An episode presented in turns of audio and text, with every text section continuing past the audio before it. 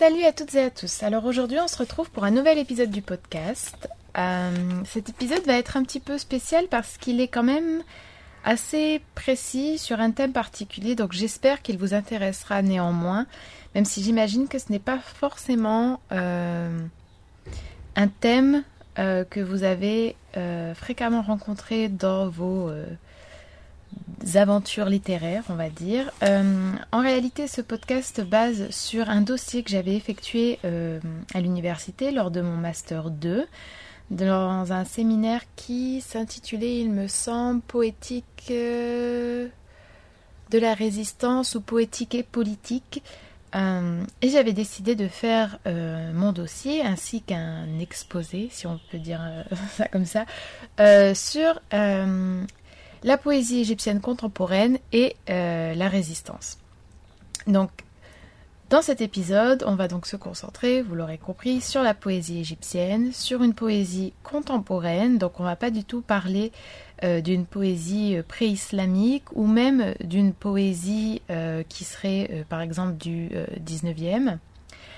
Et on va également se concentrer sur un aspect bien particulier de cette poésie contemporaine, mais qui ne saurait la résumer, c'est-à-dire la résistance.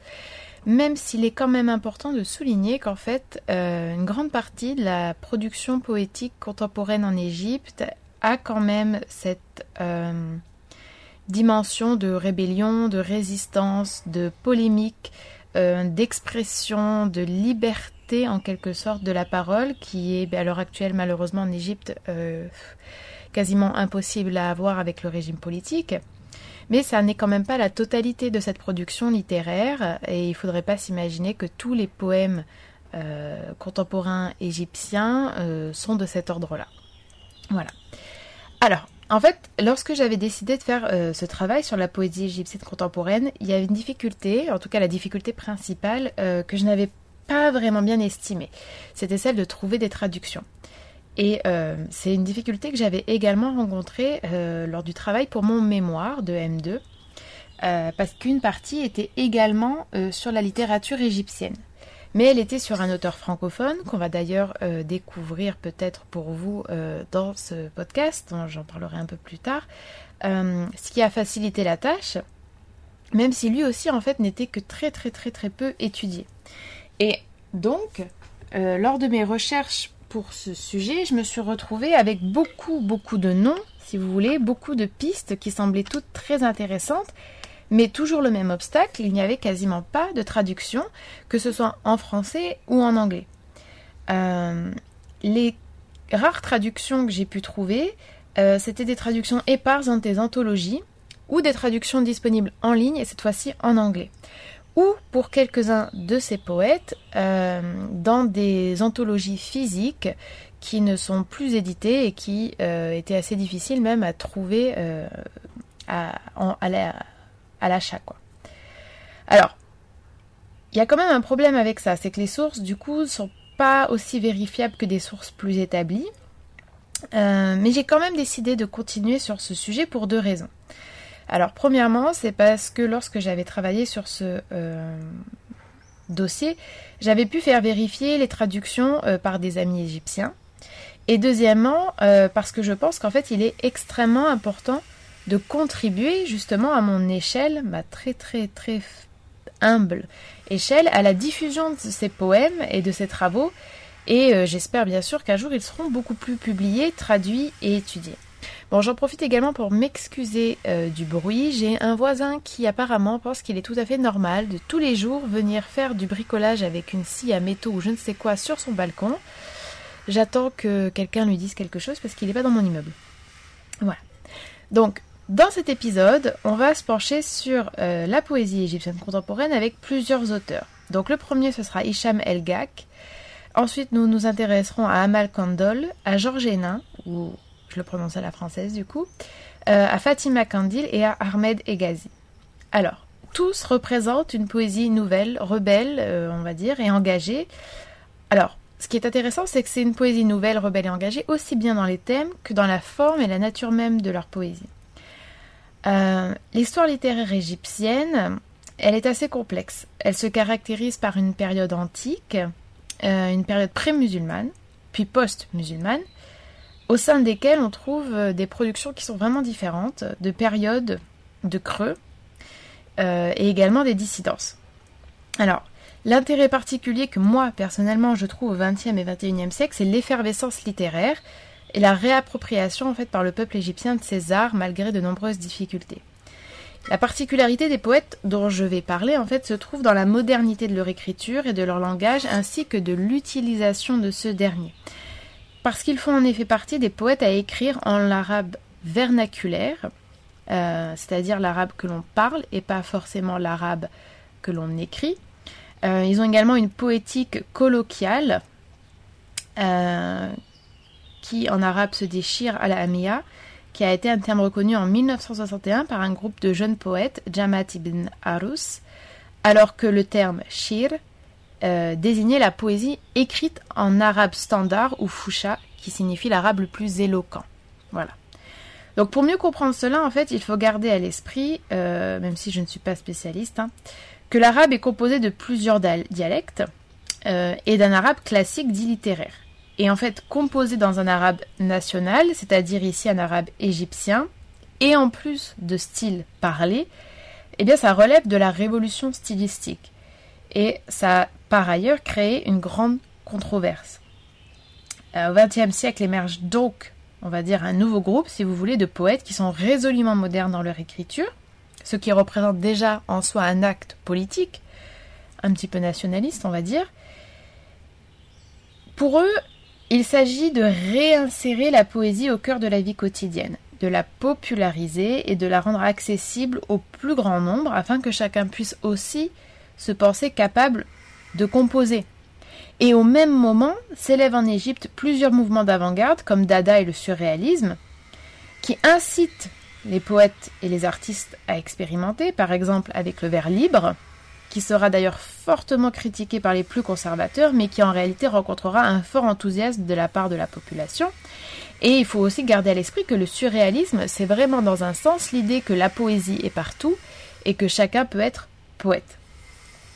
Alors avant de commencer à étudier ou en tout cas à découvrir les poèmes euh, en eux-mêmes, il est quand même nécessaire de mentionner El Narda, qui est la Renaissance en arabe, et qui eut pour foyer l'Égypte au XIXe siècle.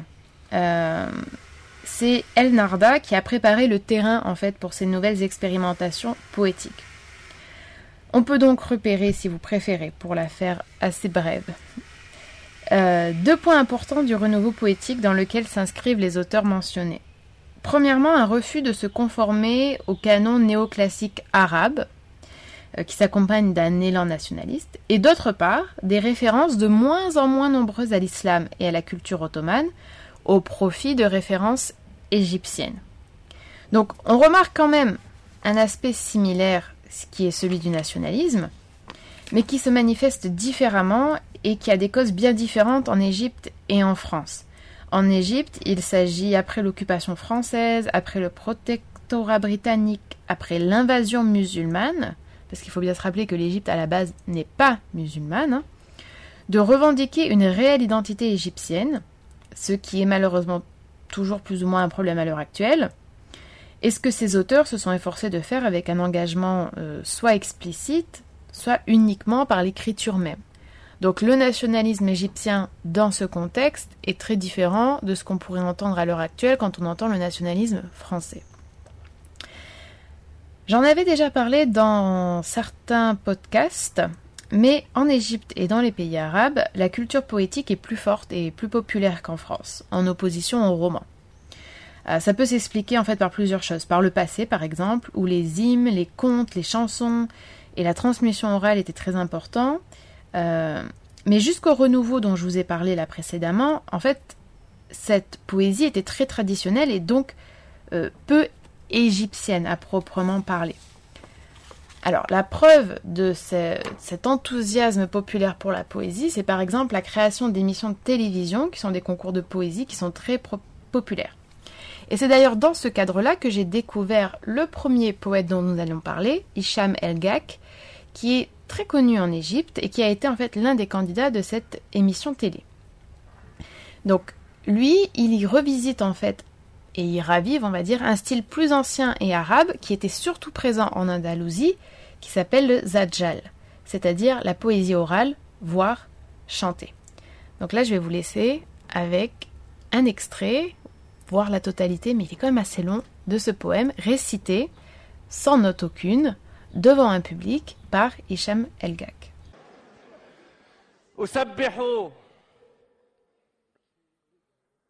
أسبح باسمك الله. وليس سواك أخشاه. وأعلم أن لي قدرا. سألقاه. سألقاه.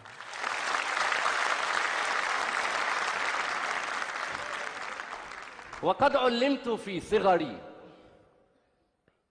بأن عروبتي شرفي وناصيتي وعنواني. وكنا في مدارسنا نردد بعض ألحاني نغني بيننا مثلا بلاد العرب أوطاني وكل العرب إخواني. وكنا وكنا نرسم العربية ممشوقا بهامته. له صدر يصد الريح إذ تعوي مهابا في عباءته. وكنا محض أطفال تحركنا مشاعرنا. ونسرح في الحكايات التي تروي بطولتنا. وأن بلادنا تمتد من أقصى إلى أقصى. وأن حروبنا كانت لأجل المسجد الأقصى وأن عدونا صهيون شيطان له ذيل وأن جيوش أمتنا لها فعل كما السيل. سأبحر عندما أكبر سأبحر عندما أكبر. أمر بشاطئ البحرين في ليبيا وأجني التمر من بغداد في سوريا وأعبر من موريتانيا إلى السودان. أمر أسافر أسافر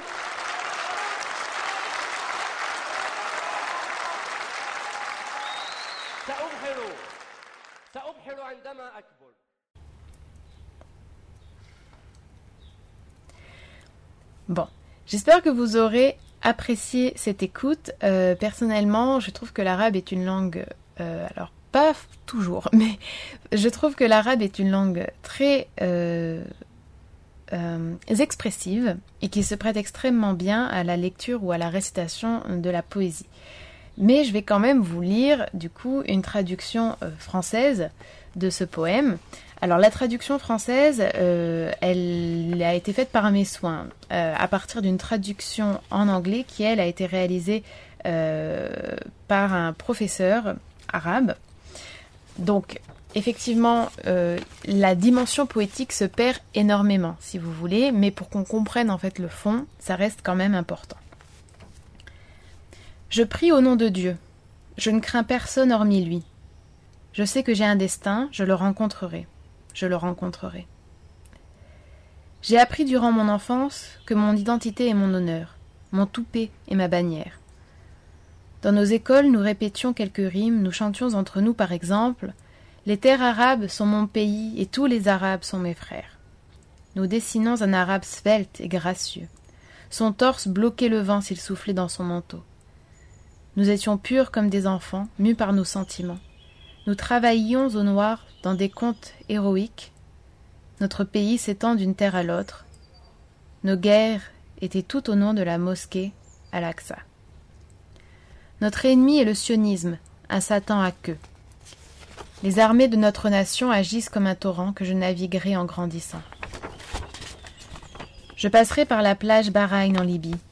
Je cueillerai les dates de Bagdad en Syrie passerai de la Mauritanie au Soudan, je voyage à travers Modagiscio jusqu'au Liban. Je cache en mon cœur des poèmes et des sentiments. Les pays arabes sont mon pays, et tous les Arabes mes frères. En grandissant, je n'obtins pas de visa pour la mer, ne pris pas le large. Le passeport non tamponné par la fenêtre m'arrêta. Je ne franchis pas les frontières. En grandissant, je ne pris pas la mer et ne franchis pas les frontières. J'ai grandi, mais l'enfant, lui, ne grandit pas. Nous nous sommes battus pour notre enfance. ainsi que pour des idées. Nous avons appris nos principes de vos mains, ô dirigeants de notre nation. Nous avons tourmenté notre enfance. Idées, nous avons appris leurs principes de vos mains, ô dirigeants de notre nation. N'êtes-vous pas ceux que nous avons célébrés dans vos écoles? Nous avons appris vos curriculums, nous avons appris de vos mains que le rusé renard attend pour manger le naïf mouton si ce dernier reste dans son sombre sommeil. N'avez-vous pas enseigné que les bruns sont protégés en fagots, mais faibles, solitaires? Pourquoi une stupide division nous gouverne-t-elle? N'êtes-vous pas ceux que nous avons appris sur vos mains? Ayez foi en Dieu et unissez-vous Pourquoi obscurcissez-vous le soleil de vos drapeaux? Vous avez divisé notre identité entre vous. En résultat, nous sommes devenus pareils à des bêtes. L'enfant restera dans ma poitrine, s'attirant vos foudres. Nous reste sur les mains la division. Égaré et perdu. Je suis arabe et sans honte, né dans la verte Tunisie et originaire d'Oman. Je suis plus qu'un millier et ma mère est toujours enceinte. Je suis un arabe à Bagdad. Je possède un palmier dans les artères du Soudan. Je suis un Égyptien de Mauritanie, Djibouti et Oman, chrétien, sunnite, chiite et kurde et druze et alaouite. J'oublie les noms et lorsque les dirigeants s'en vont, nous nous dispersons entre vos mains. Tous les peuples sont pigmentés. Nous sommes las de nous disperser.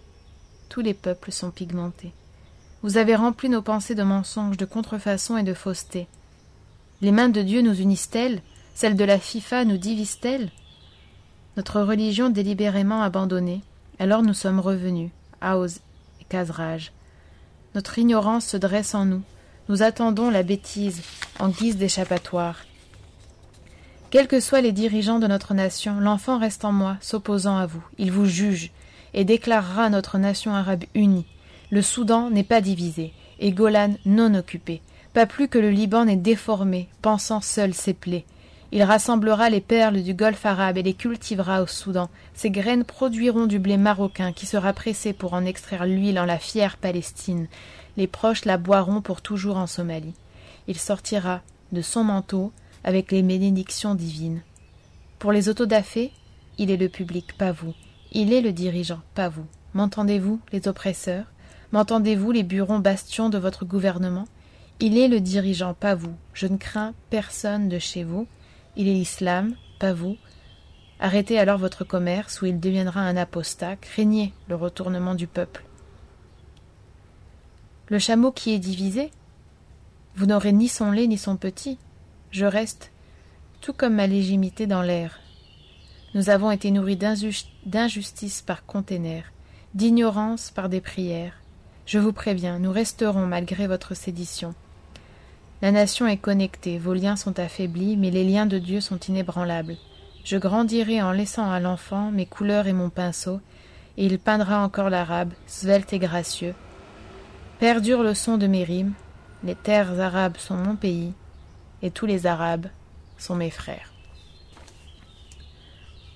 Alors, ce poème, euh, que je trouve très beau, pour être honnête avec vous, euh, je le trouve très beau, je le trouve très émouvant. Euh, je pense que vous aurez sans doute vous aussi ressenti ça à quelques moments clés qui sont un petit peu les apogées, on va dire, du texte. Dans ce poème qui s'appelle Le Visa, euh, Hicham en fait fait référence au pan-arabisme, qui est particulièrement important en Égypte du fait de l'héritage de Nasser. Euh,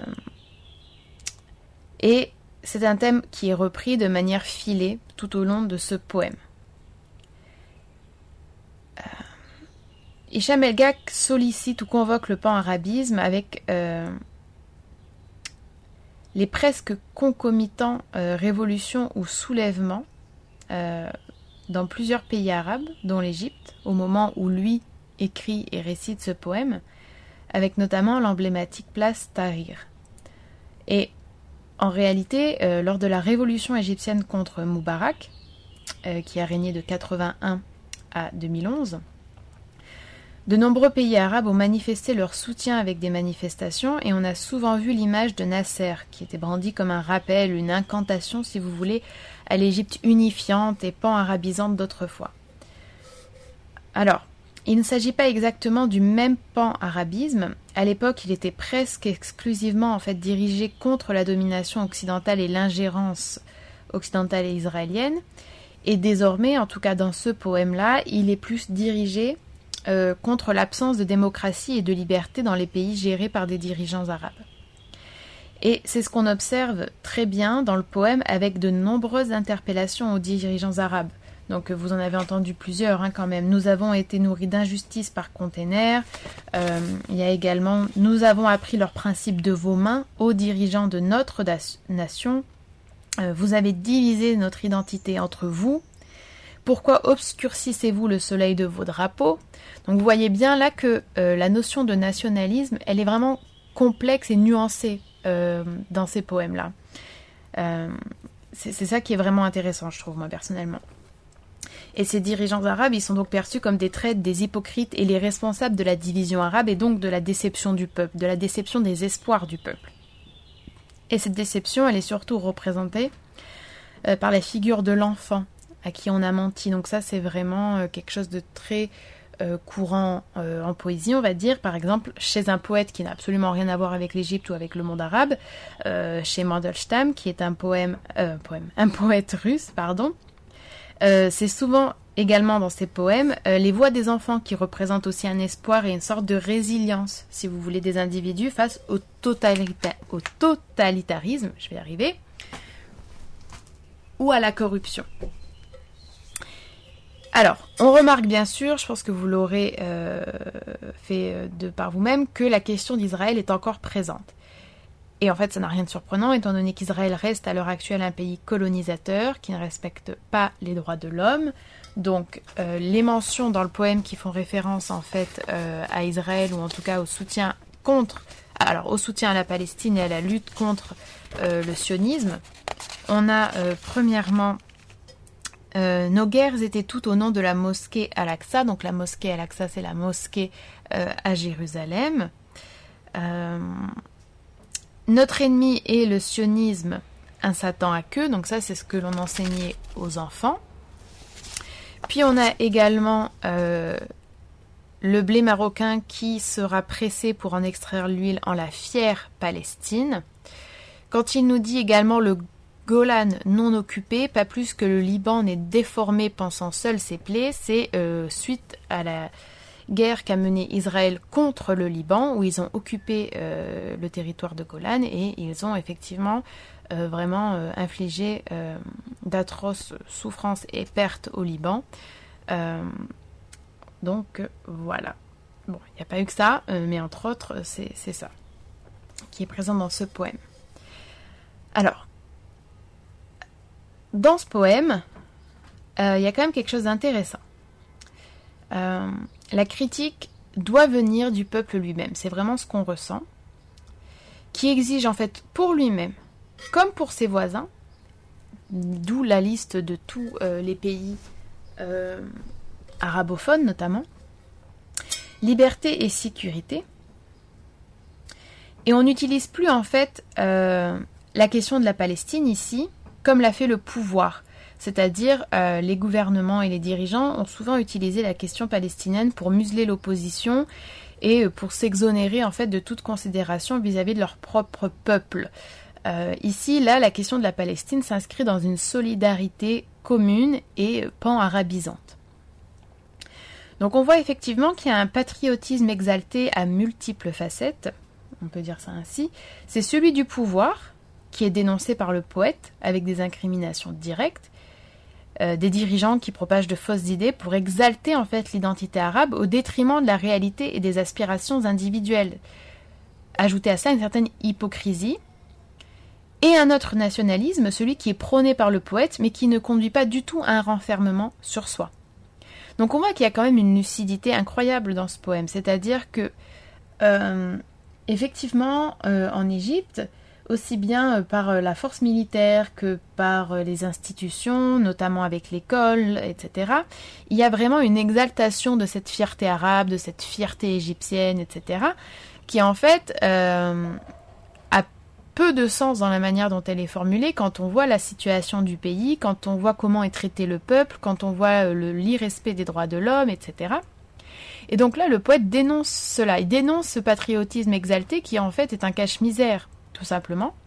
Et de l'autre côté, il lui oppose un patriotisme qui serait euh, plutôt sain et qui permettrait de communiquer avec les autres et d'aider les autres également. Un autre point important, c'est les mentions récurrentes à Dieu pour exposer la pluralité des origines et des confessions.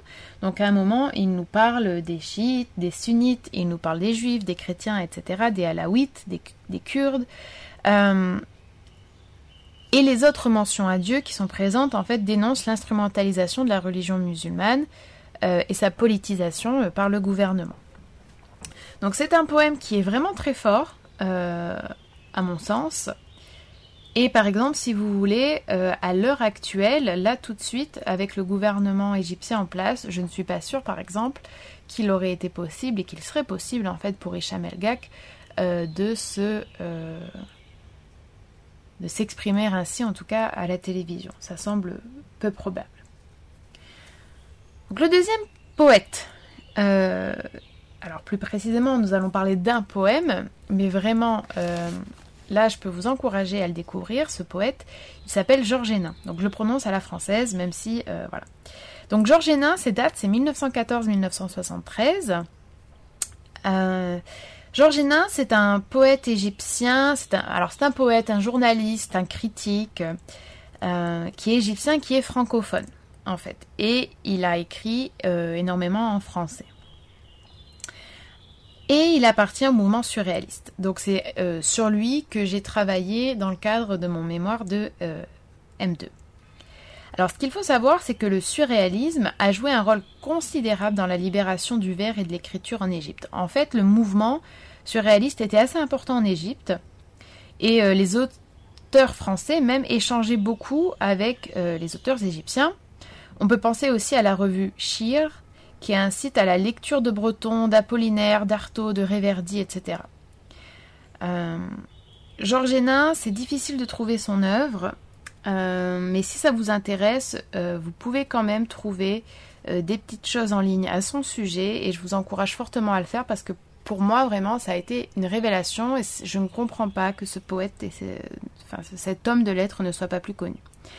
Alors, son engagement est différent de celui d'Hicham El Gak, car on va dire que c'est pas une critique ou une réponse à l'actualité politique euh, ou euh, sur des événements ou des circonstances précises. Euh, dans une veine assez surréaliste, en fait, tout simplement, j'ai envie de dire, Georges Hénin s'attaque au pouvoir, s'attaque à la bourgeoisie, s'attaque au totalitarisme dans son ensemble. Donc là, je vais vous lire un poète. Oh, je vais y arriver. Aujourd'hui, j'ai du mal. C'est la chaleur, excusez-moi. Euh, je vais vous lire un poème qui s'appelle Le chant des violents. Euh, et vous allez voir, il porte bien son nom. Quand nous aurons enfin vidé de son lard le dernier bourgeois debout, quand nous aurons déchiré comme un sac le dernier utérus où put croître le germe odieux des superbes, alors nous reposerons le poignard dans la gaine. Quand nous aurons abattu comme une frêle muraille le dernier temple vivant, et pendu le dernier roi avec les tripes du dernier prêtre, quand nous aurons planté l'oriflamme vengeresse sur les ruines au nid, alors nous rangerons la pioche et les pieux. Nous larbins, laboureurs, métallos, nous chômeurs, noirs victimes de la mine et mornes proies des porcs, nous la faim, la misère, la crève, nous qu'on assassine. Il est l'heure d'assassiner. Travailleurs ployés depuis tout le passé, ceux qui endurent et sans explication, à qui on refuse tout, hors le bagne et la mort, travailleurs ployés, il faut vous redresser. Oui, nous sommes négociateurs, et nous sommes hérétiques, à nous la violence qui détruira nos maîtres. Depuis le temps qu'on leur dit oui, c'est le moment de leur dire merde. Alors, vous aurez du coup, je pense, remarqué la différence de ton, la différence de style euh, très palpable entre le chant des violents de Georges Hénin et le visa de Hicham. Euh, c'est extrêmement surréaliste. C'est un poème en vers libre. Euh, c'est un poème qui mêle effectivement un langage plutôt soutenu et un langage carrément vulgaire et grossier. c'est un poème qui peut en quelque sorte rappeler les injonctions d'Aragon et Breton à tuer les policiers, à faire ouvrir les prisons, faire fermer les asiles, etc. Et on voit qu'il s'attaque en fait à tous les pouvoirs. Donc ça commence à quand nous aurons enfin vidé de son lard le dernier bourgeois debout, euh, quand nous aurons déchiré comme un sac le dernier utérus où pu croître le germe odieux des superbes. Donc il y a euh, premièrement une attaque au pouvoir, on va dire, socio-économique, qui en plus on sent quand même que la violence est maîtrisée et voulue. Il y a un côté euh, très euh, physique et très graphique, très visuel, hein, quand il nous dit vider de son lard. Donc là, ça fait vraiment référence à toute une tradition de la vision du bourgeois quand même. Hein. On peut penser même euh, au bourgeois, il me semble, chez Flaubert, hein, qui est décrit très souvent comme ça. déchiré comme un sac le dernier utérus, je pense que c'est d'une violence assez extrême. Euh, ensuite, quand nous aurons abattu comme une frêle muraille le dernier temple vivant, donc effectivement, comme tous les surréalistes, on va dire, euh, il y a une, alors j'allais dire une haine, mais c'est pas ça, mais il y a une, euh, un rejet total de la religion. Et pendu le dernier roi avec les tripes du dernier prêtre. Donc le côté vraiment organique et presque le bas corporel, c'est-à-dire vraiment le lard, l'utérus, les tripes, il ne parle pas de parties du corps qui sont plutôt nobles ou qui ne renvoient pas à quelque chose de peu ragoûtant. Là, il prend vraiment des parties du corps euh, spécifiques. Et puis, euh, ce qui est intéressant, c'est que il mêle ici le roi et le prêtre pour bien montrer en fait toutes euh, bah, les connexions qu'il y a entre le pouvoir ecclésiastique, tout simplement, le pouvoir religieux, si vous voulez, et le pouvoir politique, bien sûr. Et il le fait d'une manière qui est quand même ingénieuse, étant donné qu'il les unit avec vraiment le corps c'est-à-dire que les tripes du prêtre viennent faire partie du corps du roi. Enfin, je, trouve que c'est extrêmement bien fait. Euh, et puis dans, le, dans la deuxième strophe, euh, là, il, euh, il s'identifie. Donc, nous, larbins, laboureurs, métallos, nous chômeurs, noirs victimes de la mine et mornes proie des porcs, nous, la faim, la misère, la crève, nous qu'on assassine, il est l'heure d'assassiner, et ce assassiner est d'ailleurs en majuscule. Donc là, c'est quand même assez intéressant euh, de voir que euh, ce poète, cet intellectuel, cet homme de lettres qui est francophone, donc euh, en Égypte, les familles francophones, c'était quand même les familles avec un capital culturel assez élevé, il se place du côté du prolétariat, tout simplement. Et puis ce prolétariat devient même après déshumanisé, tellement la vie est difficile, ils deviennent la faim la misère et la crève qu'ils subissent. Voilà. Et les deux dernières strophes, c'est vraiment une exhortation à l'action et à la rébellion. Euh, il faut vous redresser, d'accord? Et c'est le moment de leur dire merde. Voilà. Donc, vraiment, Georges Hénin, euh, c'est un poète que j'aime beaucoup.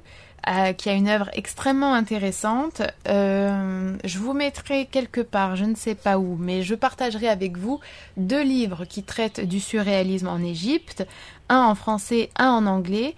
Euh, si c'est quelque chose qui vous intéresse, je vous les recommande vivement. Il n'y a pas beaucoup de publications à ce sujet, mais on peut quand même apprécier l'anthologie de Georges Hénin et ces deux ouvrages qui sont des anthologies et des livres d'histoire littéraire. Voilà.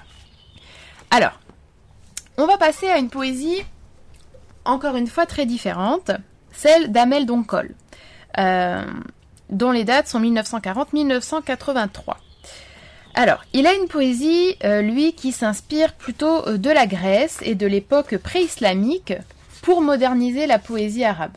Donc c'est ça qui est quand même intéressant, si vous voulez, c'est ce retour en arrière, bon, qui ne c'est pas la première fois hein, que ça se fait, ce retour en arrière pour moderniser la production actuelle. Donc revenir entre guillemets aux antiques pour moderniser le contemporain et pour, pour échapper euh, au présent. Donc c'est ce jeu intéressant de va-et-vient avec le passé euh, qui lui permet du coup, comme je l'ai dit pourtant, d'être extrêmement euh, contemporain. Encore une fois, ça ressemble assez à Mandelstam. alors, Amel Donkol, il est surtout connu pour son poème euh, qui s'intitule en anglais Do Not Reconcile, euh, qu'on pourrait traduire en français par Non à la réconciliation ou Ne nous réconcilions pas, euh, qui était un appel lancé à Sadat. Alors Sadat, lui, ses dates pour la direction de l'Égypte, c'était 70 à 81. voilà.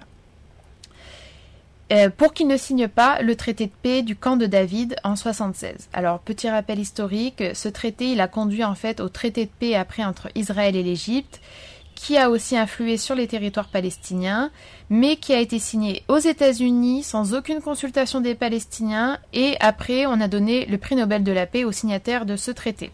Voilà, je vous laisse mesurer toute l'ironie de la chose.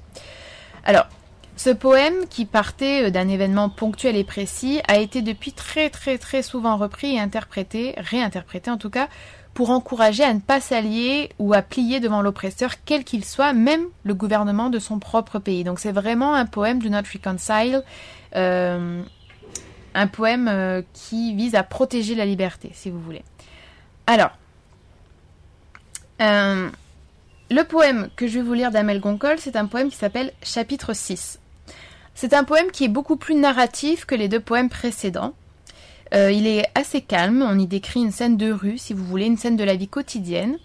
Une scène de la vie quotidienne qui se voit troublée par la guerre avec une intrusion pernicieuse de celle-ci dans la vie égyptienne.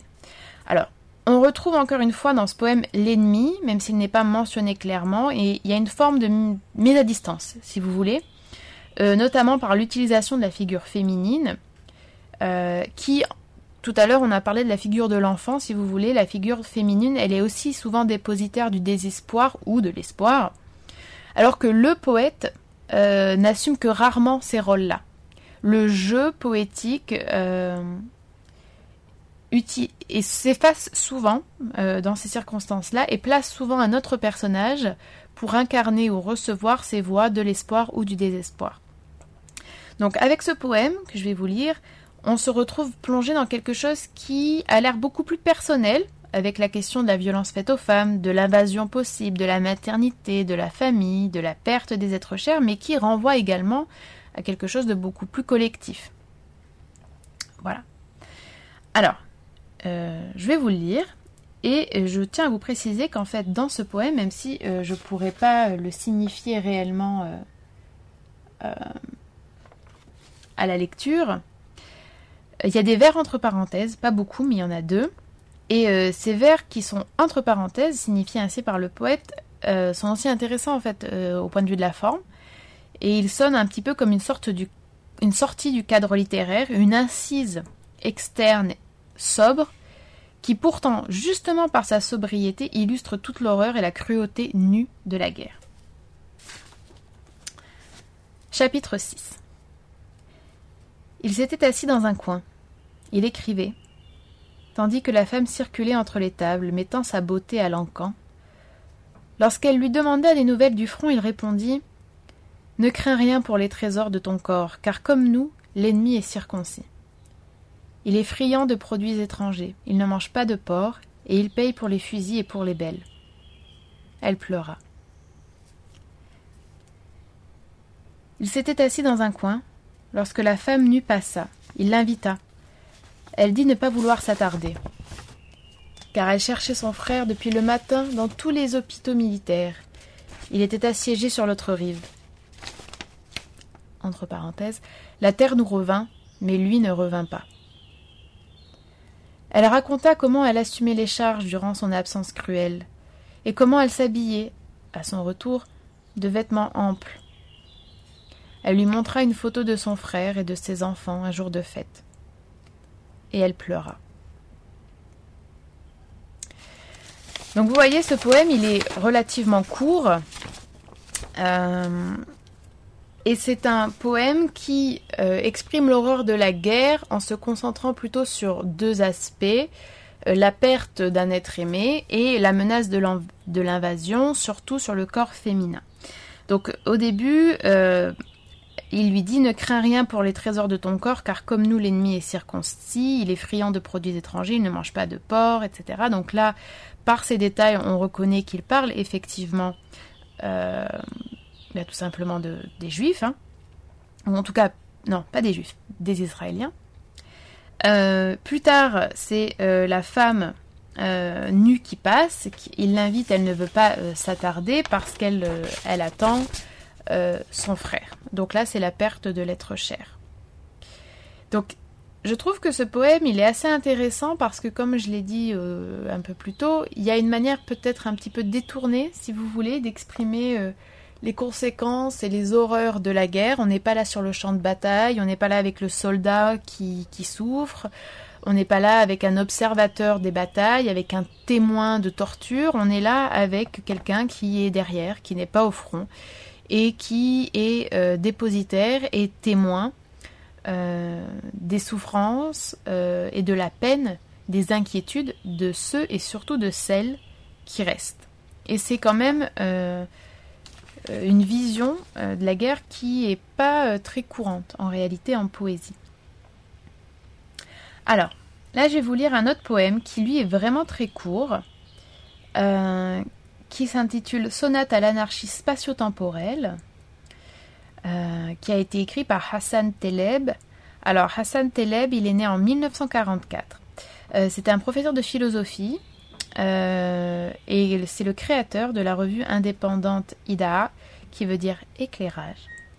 Alors, il a publié six recueils de poésie, dont le dernier est intitulé Surat Jim en 1989 il a été censuré et retiré de la vente car il utilisait de manière profane le vocabulaire du Coran. Voilà. Il est quand même important de préciser euh, que la religion est souvent un frein en fait à la création euh, artistique. Alors j'ai choisi d'insérer ce poème, alors cet extrait plutôt du poème, mais le poème en lui-même était plutôt court, car il est assez intéressant en fait en tant que réflexion sur la poésie. C'est un petit peu, si vous voulez, une métacritique. Donc métacritique, c'est une critique de la poésie qui se fait par la poésie même, où l'on constate l'ambivalence et les limites de la poésie qui peut lier le présent et le passé et les faire fructifier. Donc, en soi, la poésie, euh, elle a quand même une force. Elle est aussi enchanteresse, parce qu'elle peut séduire et convaincre, mais elle ne peut, en tout cas dans cet extrait, apparemment pas provoquer l'action ni ébranler le monde. Donc là, on retrouve en quelque sorte un conflit entre écrire et agir, action et création. Donc je vais vous lire l'extrait très bref euh, de ce poème qui s'intitule, je le répète, Sonate à l'anarchie spatio-temporelle. Ma plume sait se débattre, accoupler lettre à lettre.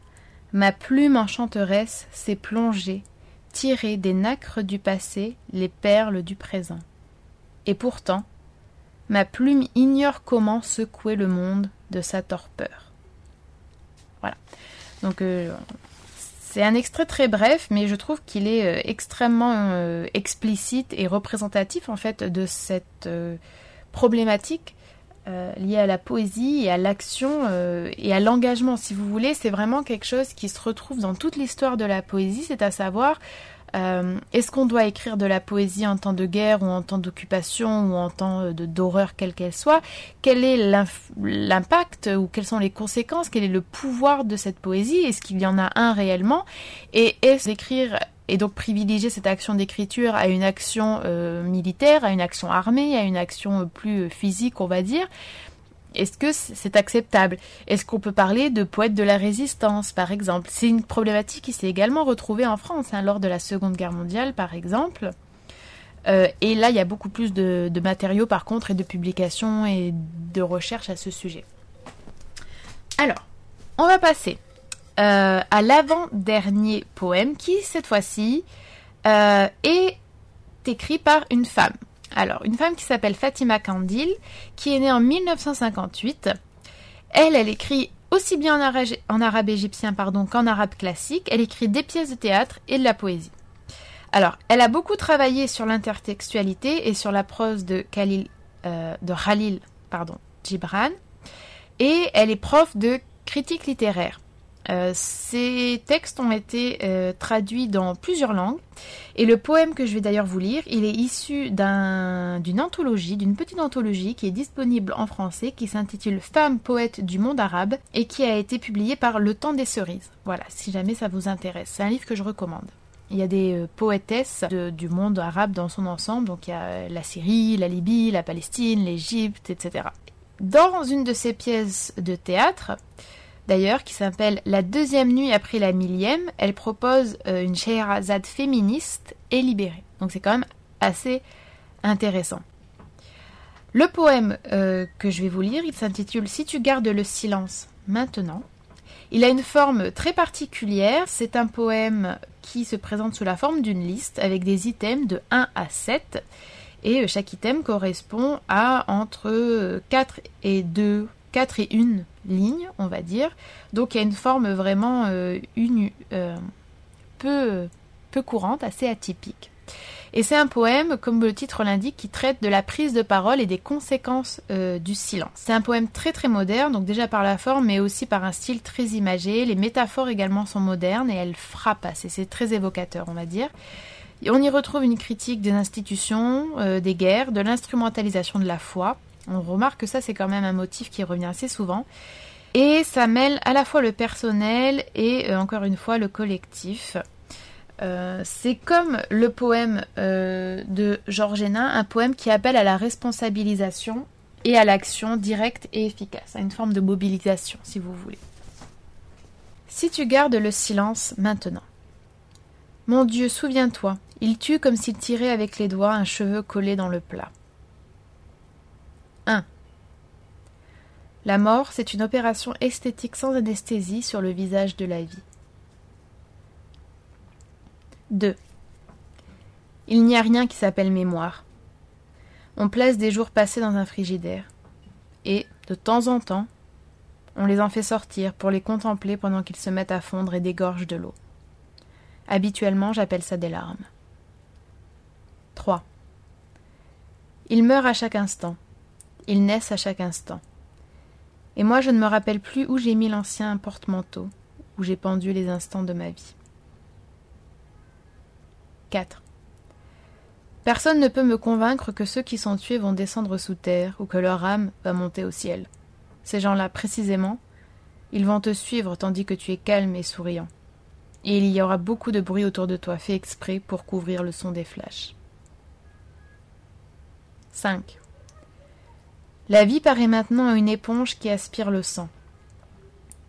Seuls les idiots vont l'attraper, l'essorer et se noyer dans le sang. Non, l'idiot et le criminel aussi. Il ne supportait pas de la voir se transformer en corail. 6. Il meurt. On lui fait une tombe sur Facebook. Dix mille signatures, dix mille slogans silencieux pareils à ces cris que les murs de la geôle ont enfermés. 7. Si tu gardes le silence maintenant, c'est comme si tu arrachais un cadavre l'œil de son orbite et que tu essayes de me faire croire que sa tête est soudainement devenue le squelette d'un crâne.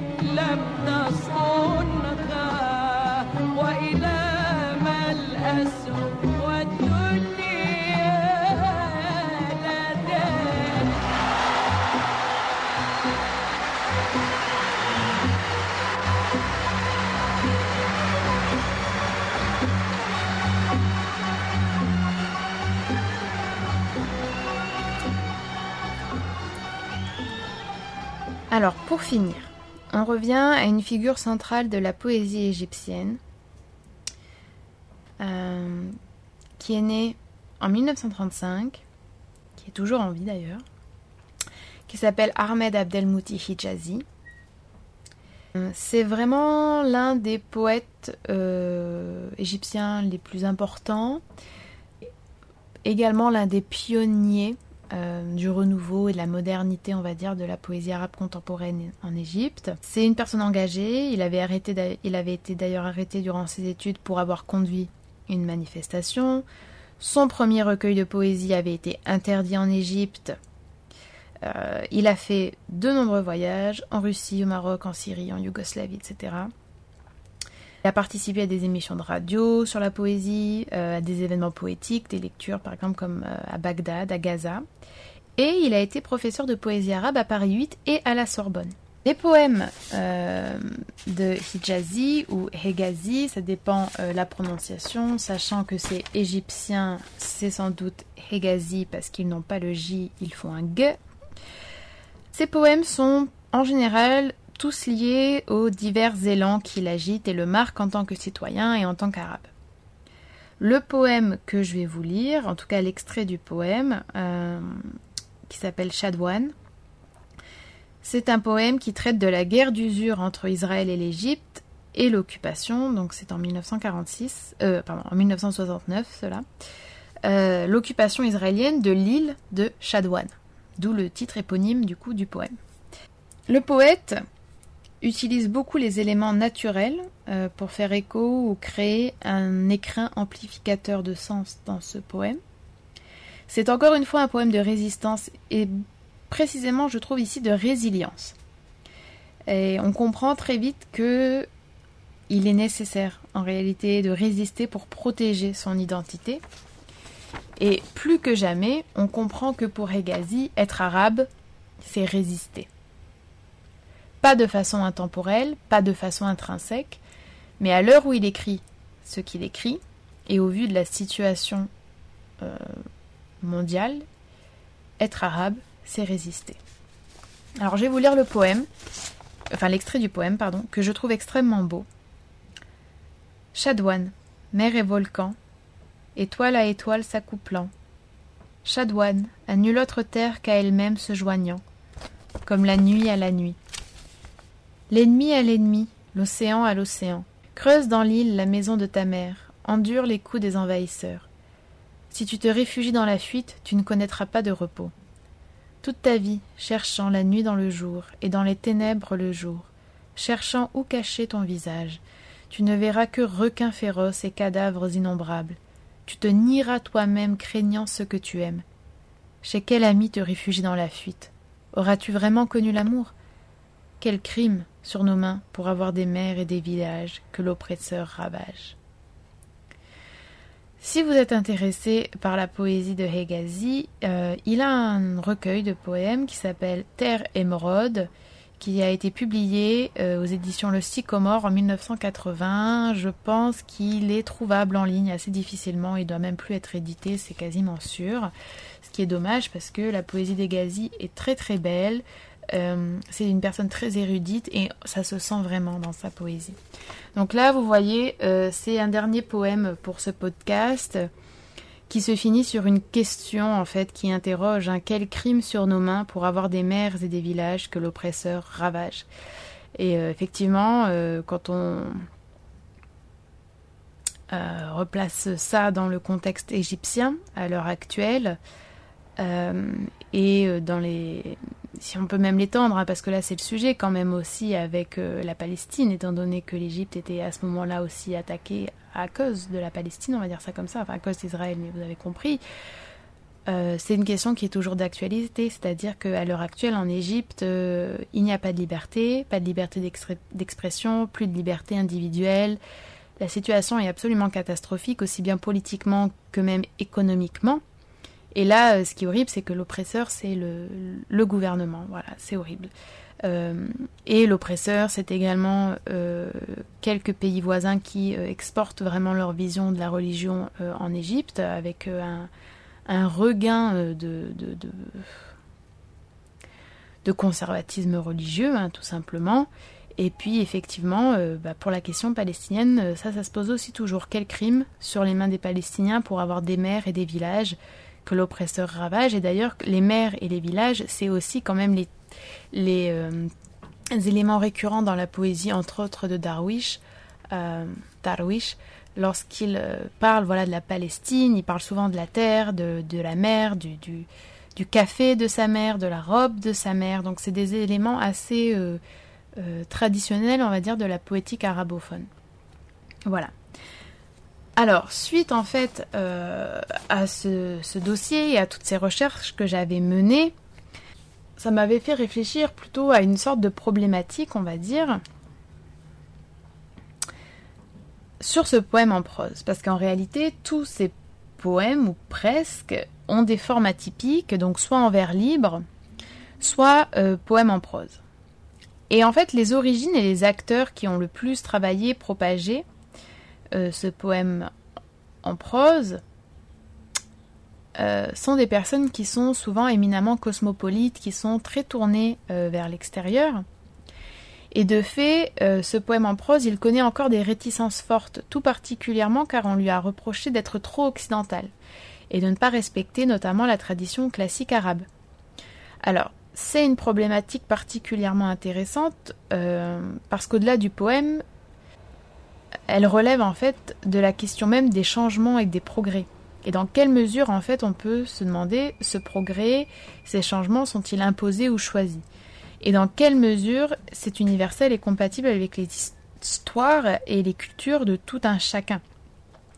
Et moi, je trouve que ces poètes le font de manière extrêmement euh, brillante et réussie, c'est-à-dire qu'effectivement, ils ont euh, un arabe vernaculaire, ou ils sont francophones. Effectivement, ils ont euh, des formes poétiques qui ne sont pas classiques qui ne respectent pas la tradition, on va dire, poétique arabe. Et pourtant, c'est dans ces formes-là qu'ils arrivent à exprimer vraiment le ressenti d'un peuple, leur ressenti personnel, leurs désirs, leurs espoirs pour leur pays, pour leur culture, en l'occurrence égyptienne, au-delà du simple pan-arabisme, tout en l'incluant dans un esprit de solidarité, de bienveillance, et également au-delà surtout euh, de la religion. Euh, et je trouve que c'est extrêmement intéressant. Et je finirai euh, avec cette citation en anglais. By translating these works, we are resisting the monopolization of knowledge exchange across borders, languages, and cultures.